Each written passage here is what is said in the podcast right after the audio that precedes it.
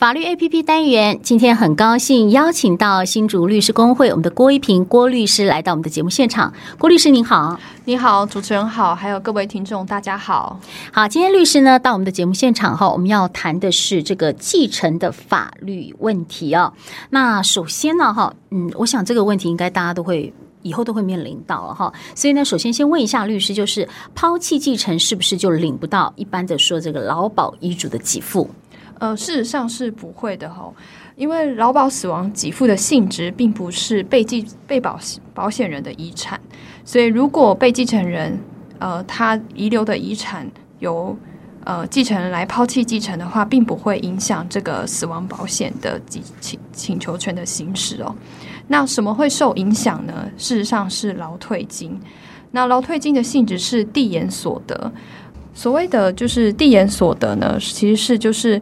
劳工他每个月应得的这个退休金是由雇主依法提前每个月拨进劳工的个人专户中，那所以这算是劳工的财产的一环。所以这个劳工过世之后，继承者才能去他的个人专户去领取他的退休金。所以如果办理抛弃继承，那这个退休金就有下一个顺位的继承人来继承。那刚刚谈到的这个劳保遗嘱给付，事实上它是一个保险金的性质，所以不论是今天呃丧葬津贴给付还是遗嘱给付，都是被保险人死亡后才发生，是对被保险人以外的人所为的给付，因此并不是被保险人的遗产。那纵使遗嘱抛弃继承之后，也不会影响这个劳保死亡给付的请求权行使。所以，如果各位听众如果有一些就是呃发现家里的情况是需要来办理抛弃继承的话，千万不要因为呃误解了法律啊，为了领取每个月的劳保遗嘱给付，就不敢办理抛弃继承。那也在此补充，就是这个抛弃继承的规定是要知悉继承后开始之后三个月为之，那如果超过就不可以再办理哦。嗯，是哈。那如果呃呃，这个是忘了哈，就说忘了那个时间继承的时间该怎么办呢？嗯，是。那其实现在现行法是采全面限定继承哦，但是呃，虽然采前全面限定继承，但是还是建议民众向法院呈报遗产清册。那虽然这个并不是限定继承这个利益的必要条件，但是我们办理承报遗产清册会有以下的好处哦。那好处是什么呢？也就是说，当我们承报遗产清册之后，那我们继承人呢，只要在积极遗产的范围内去清偿所继承的消极遗产就好了。那这个消极遗产范围就是自己知道的，以及在规定期限内有来申报的债权。所以，假设其他债权人没有在这个期限内报名债权，那其实继承人也不知道有这个债权存在的话，他也只能在已知已申报的其他债权人分配完以后，还有剩下的遗产才可以行使权利。那这个是承保遗产清册的好处啊，直白来说就是你不会有任何自己的财产上的损失。那相反的，假设你没有承保遗产清册，会怎么样呢？那如果说你没有承保遗产清册，你只是自己去清偿你以为有的这些债务的话，结果突然又跑出一个人来说：“诶，你爸爸或妈妈又欠我，还有欠我钱呐。”那这个时候，其实你并没有依照正确的清偿顺序以及正确的债权总数依照比例计算分配。那这个时候，这个债权人就可以向继承人主张原本应受偿却没有受偿的部分数额。那这个时候，继承人就要自掏腰包，也就是以自己的财产去清偿债务，不单单只是以继承来的那些积极财产去呃清偿，所以要特别注意到这一点。嗯，是。那想请问一下哈，如果有继承人先提领了被继承人的存款哦，呃，称作是要做这个丧葬费用的话哈，要呃怎么处理？呃，是的，其实。呃，这个继承人一死亡的时候，他的权利义务就终止，那是由谁来承受呢？也就是全体继承人来承受。嗯、所以继承人不止一个的时候，呃，全体继承人对这个财产是共同共有的。嗯，是。那所以后来，呃，如果一个人他用爸爸或妈妈个人的名义去持他的印章，或知道他的密码就去提款的话。在最高法院的见解是，不管你的用途是正确的医疗费用或是丧葬费用的话，仍然这只是犯罪动机的问题，不会影响你构成刑法两百一十条以及两百一十六条伪造私文书罪以及刑事伪造书呃伪造私文书罪的这个呃构成要件。嗯哼嗯，那因此呃，就是我们应该要怎么样去取款呢？呃，纵使我相信现在很多民众都是需要先以可能继承人呃被继承人的财产来支付这些费用，那这个时候应该怎么做呢？就是我们要取得同意。那所谓的同意，并不是私底下说哦，我们口头上讲好，或者是大家立立字据说啊，我们同意由谁来去领啊，这些其实都不是所谓的合法同意。嗯、啊。所谓的同意是呃，就是你要不是以。被继承人的名义去来提取，你要用继承人的名义来提取，嗯、所以继承人的名义应该怎么做呢？那我们可以参看以下的判决哦。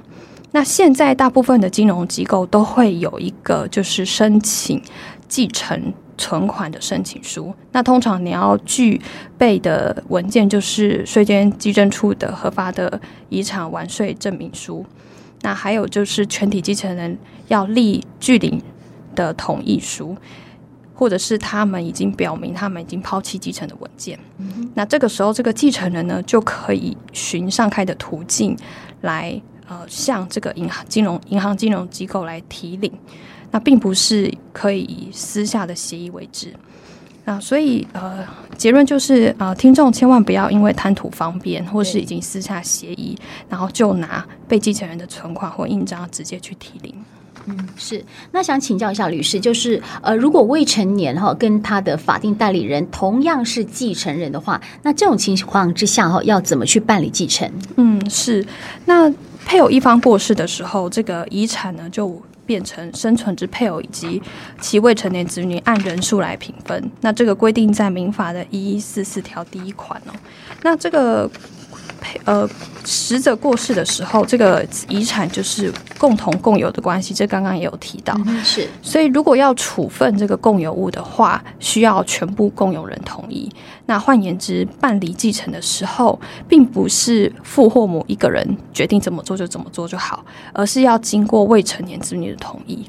那这个财产其实，在法律上是非常特别的，因为民法的一零八七条以及一零八八条第二项，是为了保障未成年子女的权利。这个遗产其实是特有财产，也就是说，法定代理人不能随便处分，他只能在有利于未成年子女的情况下，才可以对这个财产有使用收益的权利。